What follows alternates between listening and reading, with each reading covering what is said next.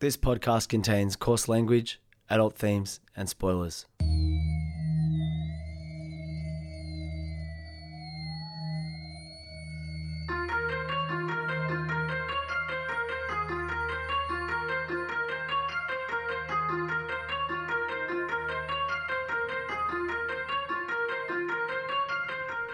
My name's Peach, and for the past couple of years, I've been helping my friend Shag overcome his childhood aversions to everyday foods in the podcast Fussy Eater. Now it's his turn to help me conquer my phobia of scary movies over one spooky night in the FBI studios, one Wikipedia synopsis at a time. This is Spooko.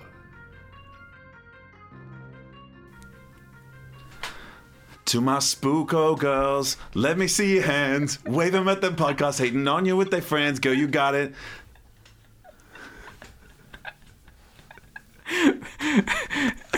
Is there is there more? Is that? You- it's your time.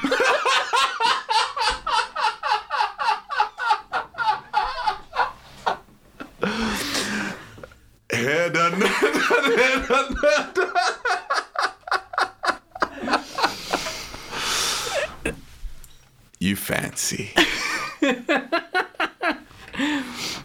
Spooko, we are taking uh, Peach through the synopsises of horror films to get him used to the idea of watching a horror film. Eventually, we've had a crazy night so far. It's been a special night. As we discovered during our Christmas episode, it's something of a Christmas miracle that's not quite happening on Christmas.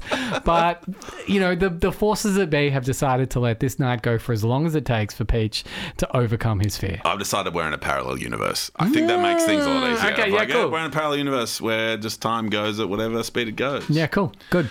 We're meant to be here dealing with my biggest fear, right? Yeah. And on paper, prima facie, it is. What does prima facie mean? Uh, sorry, um, on its face. So it sort of means your like first thought. Oh, point. yeah, So yep. sort of like uh, it's a legal term for like pr- you go prima facie. That's a breach of contract, but there's a defense of blah blah blah. But I can't say I tripped and fell prima facie. Not on its face. No. Although it would be a good gag for a, for a dimension hopping podcast. So, so, so if A I time warp if I'm ever podcast. Mm. if I'm ever public speaking, hmm. which I'm very good at, at hmm. a Second best on the pod.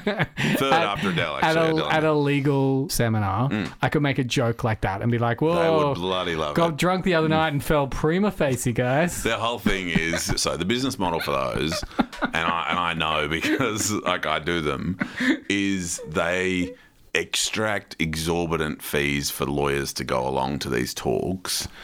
And all you would need to do would be to say, hey, it's about lawyers and personal branding in 2020 and beyond. And you'd be able to go up and just, yeah, just talk about whatever. To be like, guys, prima facie, it's a good idea to be on MySpace. But did you know MySpace isn't there anymore? And now it's all about Vine. Kidding. That's another joke in a similar vein. Okay. Anyway, on prima facie, Yeah. my biggest fear is horror films, and that is what we're apparently here to do. Mm-hmm. But my actual genuine biggest fear, I'm now, how are we, how are we this many subject of the episodes? How are we this many episodes in and we don't actually know your real fear is something else? I think it's getting my bluff called. Right? like I think that's really it. Because I was gonna come on here and be like, all right, Resch's, like this is this is your final shout out. This is it. There we are. There we have had a nice big sip. So, you know, here we go. This is this is gonna be it. So if we don't get that second free long neck soon, that's that. And I realized my biggest fear would be if I handed out that ultimatum to say this is the final time we shout out Resch's on the pod, unless a free long neck shows up. But Peach, where's it going to show up? How do they know We're how to reach FBI. you? We're the so they're going to developers. send a long neck of Resch's to FBI. with a with compliment slip that says hashtag spooko lol best of luck Peach and Attention of Peach, Spooko Man. to FBI. It, it will be a four or five or six minute task for someone at reception to be like oh fucking yeah all right yeah just send him something huh, Okay. lol. All right. Okay. That, like that's it's not hard. Dan You- Murphy's exists and delivers to addresses including FBI studios. okay. I like I think suggesting it's hard Okay, is okay. nonsense. So you're worried that if hmm. you call this bluff. Yeah.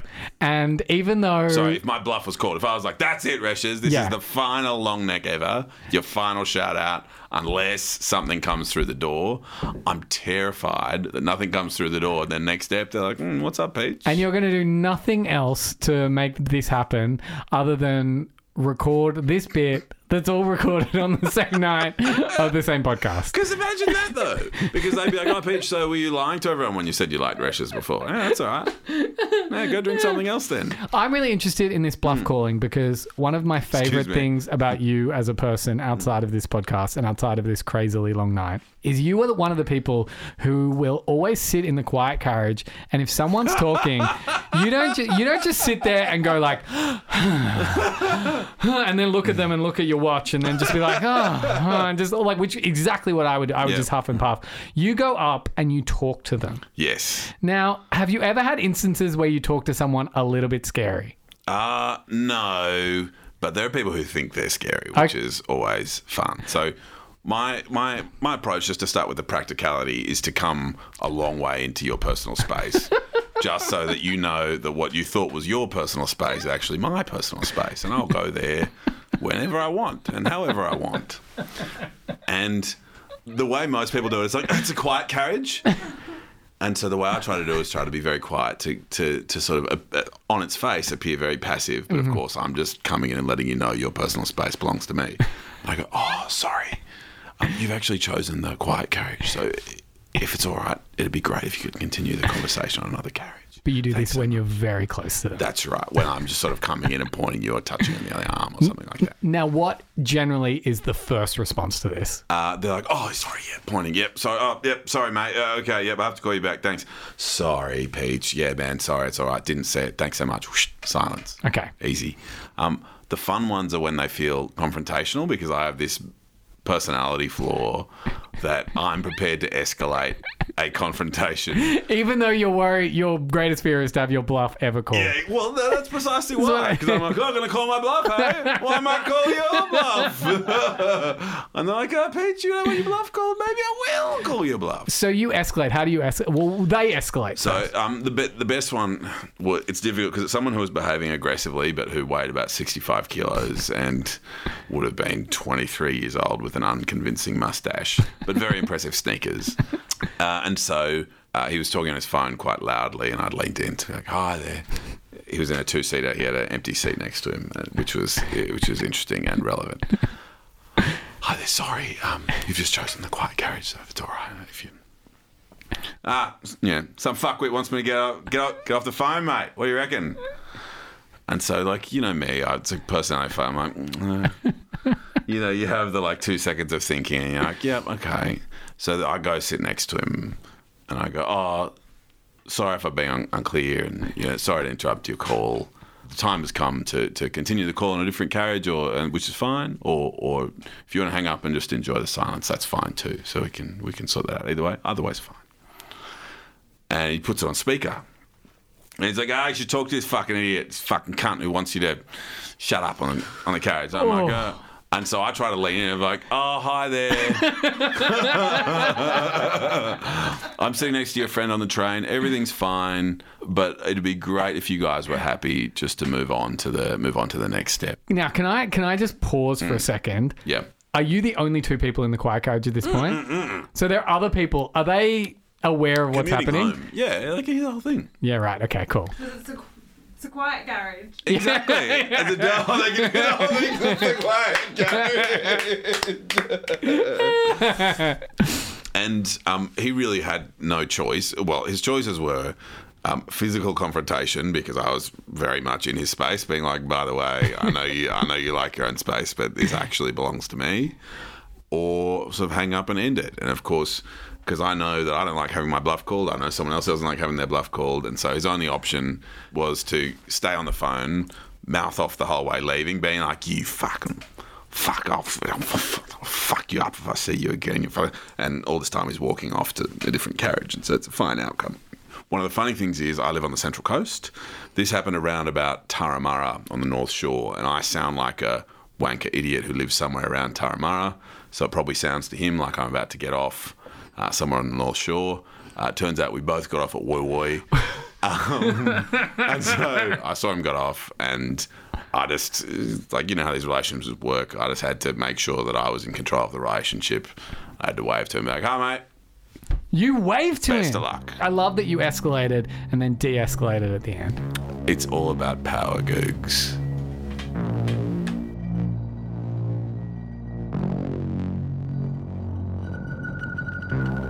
All right, so I haven't showed Peach a trailer this time, but I, I, I've because we've we've gone back into you know You the are depths. fancy, huh? We've gone back into the depths of like the real classics. The you know if you look up the best horror films of all time. Are we watching Nosferatu? What, what- what are we doing? Train pulls in at station. no, no, but I do have The to ask. Gang. I do have to ask, you know, we're uh, like we're a relatively woke podcast, but we fuck up all the time. Today's film. Not me. Today's film is by Roman Polanski, who's not the greatest dude, but I wanted to talk about today's film, and I wanted to do it because we have, again, we have a guest in the studio. Adele Kapush is back, as is our golden child, who will make some little sounds. Sorry, what do you mean by back? I mean, I mean, I mean, She never left. yes. so, uh, but anyway, Yeah. anyway, and you know, Well, in the yeah, course, so, so you're right to bring up the wokeness. So we start with a disclaimer, which is fuck Roman Polanski. He is a fucking pedophile who deserves to rot and have his head held underwater until expired. Well, look, I don't If believe he's alive. Is I don't- alive? If he's yeah, he is. I don't believe in. I don't believe in like crazy mob justice, but he should be brought to justice if he has not Yeah, been already. Which I don't think. He... but the reason why I wanted to do this one is because number one, we haven't done it yet, and it's such a classic of the genre, and is in the top ten of every best list pretty much ever written. Do, like, do I not know what this movie Peach, is? Like, Peach, am I you- scrambling? you- I'm like tick tock, tick tock. You absolutely do, but because in the course of this crazy parallel dimension night, Yeah. you know, we've somehow I've we've somehow had a kid, and Yeah. you know, My beard's two weeks in. Are you enjoying it? It's a similar length. I mean, there's there's been the whole Resch's thing. Yes. Uh, Rolex was part of it as well. Look, Rolex, I still haven't heard from. A lot has happened, Hmm. but clearly the biggest thing is the fact that you know we're raising our child, and Well, coffee and a case note's going well. and coffee and a case note's Yeah, going that's really well important. Hmm. during this one night. And this film is all about the things that can go wrong when you're raising a child. Today we're doing Rosemary's Baby. Uh, pull one out. Now here's an interesting here's an interesting anecdote. I remember is it a, is it an allegory for a young woman um, entering into puberty, and one of the initial phases of puberty includes menstruation? Is that sort of the metaphor? No, I think you're thinking of The Exorcist maybe. Oh no, maybe Carrie. I feel like there's oh, Carrie, Carrie. Maybe you're thinking of Sorry, Carrie. yep, No. cool, cool. Yeah. Anyway, back oh, oh, here we are. There we go. Back. Um, to my spooko girls, let me see your hands. Wave them at those podcasts, hating on you with their friends. Go, you got it. So I don't know if this was something I imposed, but I'm pretty sure this this happened when I was like a teenager. Uh, I was I was brought up, you know, the Catholic, hmm. and my parents didn't want me to watch this film because they thought it was sacrilegious, hmm. which always made it something I really wanted to watch. but also, the more I think about it, I think that's kind of crazy because this movie essentially says that the devil exists, hmm. and wouldn't they want me to see a film that like goes, yeah, Christianity is real. There is a God and devil and stuff like that. It just doesn't. It, that seems really weird to me. I'm with you. Should we go? So this is Rosemary's Baby. Do you want to know a little bit about the background of this? Yeah, I actually do. I'm not sure I know a lot about Rosemary's Baby. So this might actually be the earliest film we've done. It's from 1968, Ugh. and it's still a real chiller. Probably helps having a guy like Having a Roman fucking Polanski. pedophile making it. it is pretty chilly. All right, so Shit blokes only. Okay, so in 1965, Guy and Rosemary Woodhouse move into the Bramford apartment building in New York City. While touring the apartment for the first time, they notice that a large cabinet is moved in front of a door in the hallway. They move the cabinet and open the door, only to find a plain closet. Their friend Hutch tries to dissuade them taking the apartment, informing them of the Bramfords' association with cannibalism and murder. Uh, that's a pretty good reason. But they take it anyway. Love those Bramford apartments. So Rosemary meets a young woman, Terry Gionoffrio, a recovering drug addict who Minnie and Roman uh, Castevet, the Woodhouse's elderly new neighbors. Fuck me dead. A lot of names coming right here. Okay, Have okay. you seen this film? I have Can seen you this speak film. in shorthand for me? Okay, so basically, there's this old couple that live Yes. like opposite them in this apartment building, Yes. and they have taken in this recovering drug addict. And there was a cupboard. Terry. So Do I care about the cupboard being You in front of should the door? care. You Okay, should cool, care. cool, You cool. should care that there's weird rooms in the apartment Okay. that they're buying. To my spooko girls, let me see your hands. Wave 'em at those podcasts, hating on you with their friends. Go, you got it. As Rose, what what song are you singing? Do you want it again? Okay, okay. no, no, no. I ready, ready. Uh, everyone, everyone, play along at home. Okay, three, two, one. To my spooko girls, let me see your hands. Wave 'em at those podcasts, hating on you with their friends. Go, you got it. Bend me into something undone. Hair done, nail done, hair done. Oh my god, it's fancy by by. Yeah! Drake is a big part of this podcast, weirdly. Oh man, But what I also like is that our golden child does enjoy singing Oh, golden to child. stop him from crying. So this is also soothing him. So it, do you know Lord knows was um, one of our golden childs, your golden godchild's ones of like why he got into music. He's very super super dancing. Mm. Because how, um, how does Lord Knows start on that 2011 Drake album? Take care, Lord. J- just please, Lord knows. It's your first worst nightmare. It's your first night here. How does that beat? Like the beat drops Yeah. Mm-hmm. hugely, and he bounce around in his chair. It was pretty cute. all right, okay. To my spooko girls, So anyway, so she meets this girl who's been taken in by the elderly neighbors, right? let me see your hands. As Rosemary admires a pendant necklace the Castevets gave to Terry, she notices its strange smell. Oh. Returning home one night, Guy and Rosemary find that Terry apparently threw herself to her death from the window of the Castevets' seventh floor apartment. Oh. So Rosemary and Guy are quickly befriended by the Castevets. Minnie gives Terry's penchant to Rosemary, telling her it is a good luck charm and the odd smell is tannis root. Uh, Both of you guys are pretty good cooks. Tannis root, is that a thing? uh, Not in Adele. my cool knowledge. Hey Siri, is Tannis root a thing? Are you fucking like Siri sucks? like Alexa is good. Fuck you, Siri. Oh, sorry. Eat a. Di- oh, sorry. Anyway, yeah. Now, To my spooko.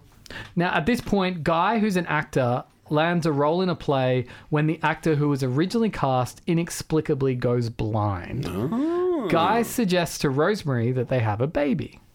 On the night they plan to conceive, Wait, wait, wait, wait, wait, wait, wait. What's the name of the film again? It's called Rosemary's Baby. Hmm. Also, from my experience now and your experiences of having a baby, hmm.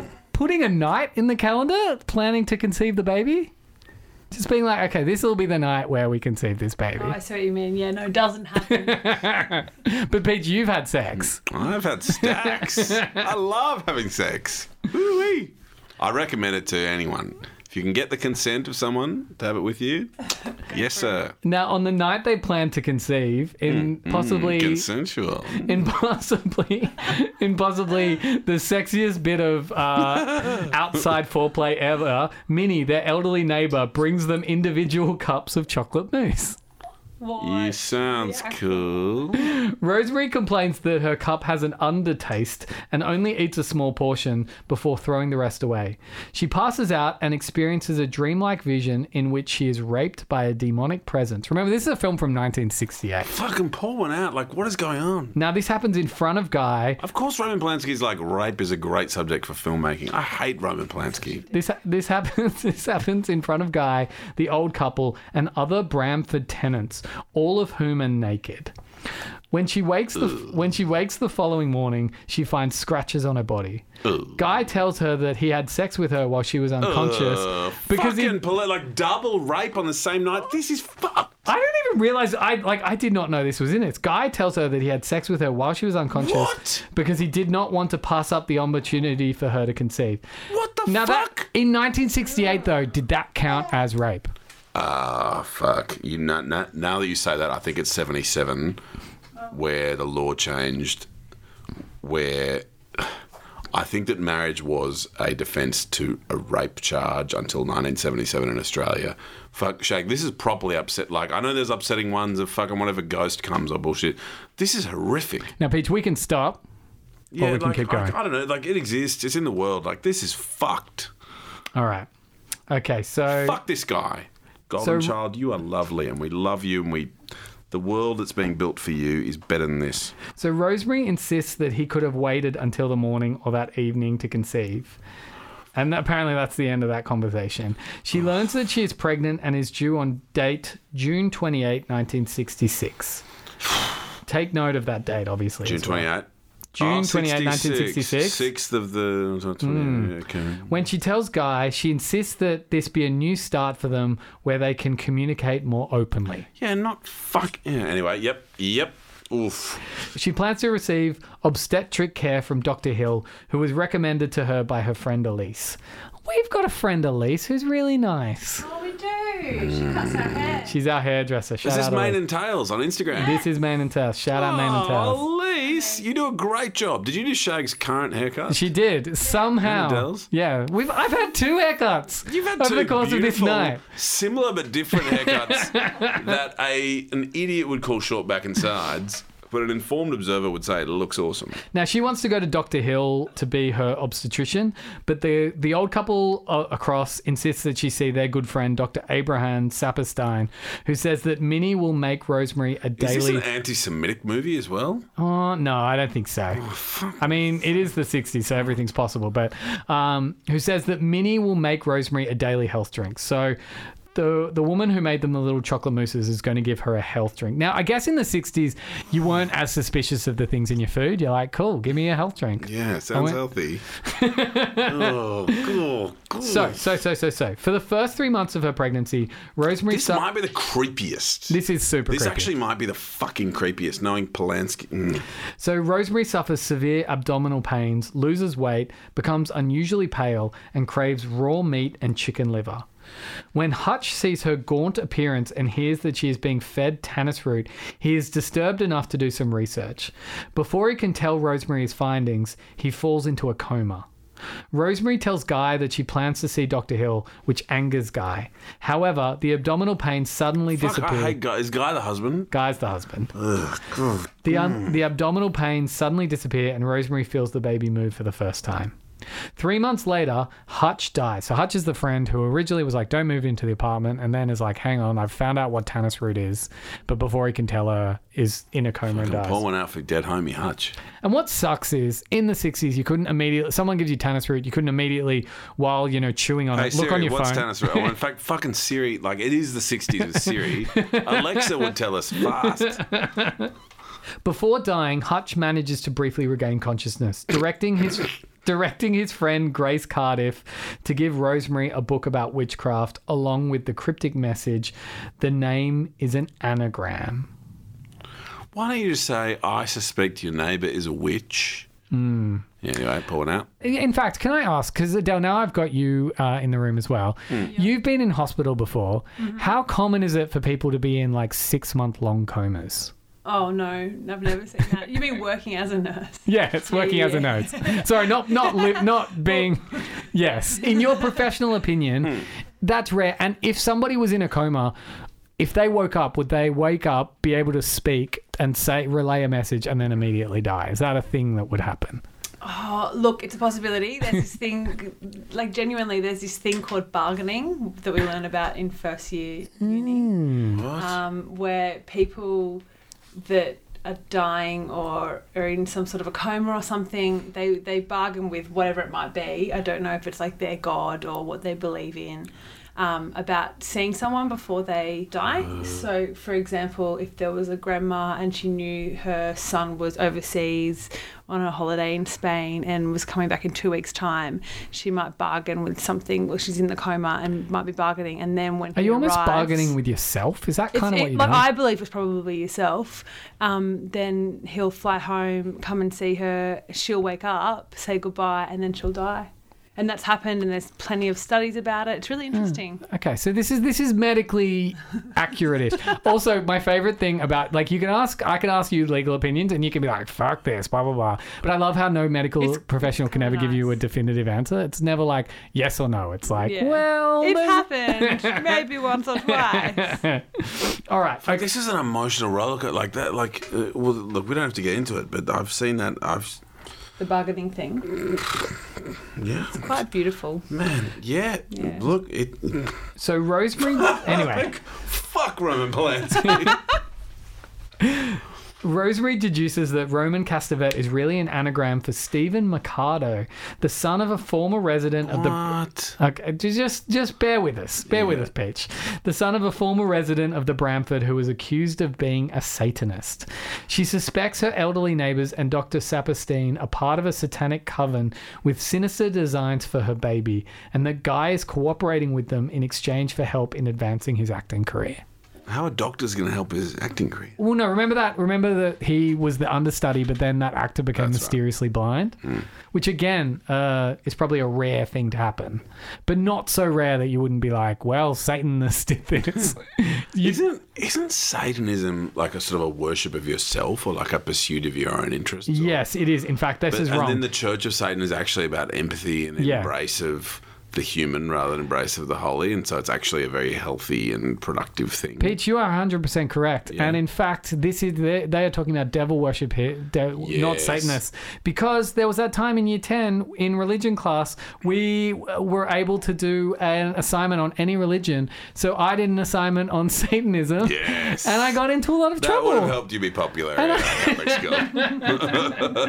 No, because I was like, I was interested in it. And that's how I know that it's they're talking about devil worship here, which is a different thing. Pour one out for your dead devil homies. So Rosemary becomes increasingly disturbed and shares her fears and suspicions with Dr. Hill, who, assuming she is delusional because it's the 60s, Oh fuck me! Like this is and the gaslighting is what Like calls mm. calls Dr. Saperstein and Guy. They tell her that if she cooperates, neither she nor the baby will be harmed. Rosemary attempts to lock Guy and Dr. Saperstein out of the apartment, but Coven members have already infiltrated and restrained her. Rosemary goes into labor and is sedated by Dr. Saperstein. When she wakes, she is told the baby has died, which she refuses to believe. She hears the baby cry in the Castevets apartment and secretly stops taking the pills the Coven has been forcing her to consume post birth. Okay, now we get into Endgame. Like this is this is probably one of the creepiest scenes in horror movie history. Like hmm. All right, okay. In the hall closet that had previously been blocked by a large cabinet, Rosemary discovers a secret door leading into the Castevets apartment and hears the baby's cries again. She finds a congregation made up of the building's tenants as well as Dr. Saperstein gathered around her newborn son. It is remarked upon that the baby has his father's eyes. To which Rosemary protests that the baby's eyes are nothing like Guy's. Roman then explains to Rosemary that Guy is not the child's true father. Her newborn child, named Adrian by the coven, is actually the son of the devil. Roman urges her to become a mother to her son, as the other women are too old. Guy attempts to calm a horrified Rosemary by explaining to her that they will be generously rewarded and that they can conceive a second child that will truly be theirs. But Rosemary spits in his face. Minnie tells Rosemary that she should be honored to be the woman chosen to bear a child for Satan. fuck me. dude. Like this is One of the coven members rocks the crying baby's cradle too quickly, causing him to cry harder. Initially reluctant, Rosemary goes to the cradle and gently rocks him with a small uh, smile on her face. That's the end. look like Polanski. Like you're the worst. That's a fairly good end. Like I've got to say, that's a pretty good end. That's reasonably well constructed. And correct me if I'm wrong, was this not filmed around the time or something to do with the Manson murders? Oh, Wasn't there some sort of oh, there must be. interweaving? I, I am very interested in that. There, I feel like maybe one of the actors in this movie might have been killed. oh, wow. Okay, that's interesting. We should do more research on this podcast. Uh, this was recorded at FBI Studios. Please like, subscribe, and follow wherever you can and as much as you can and Resch's What's Up?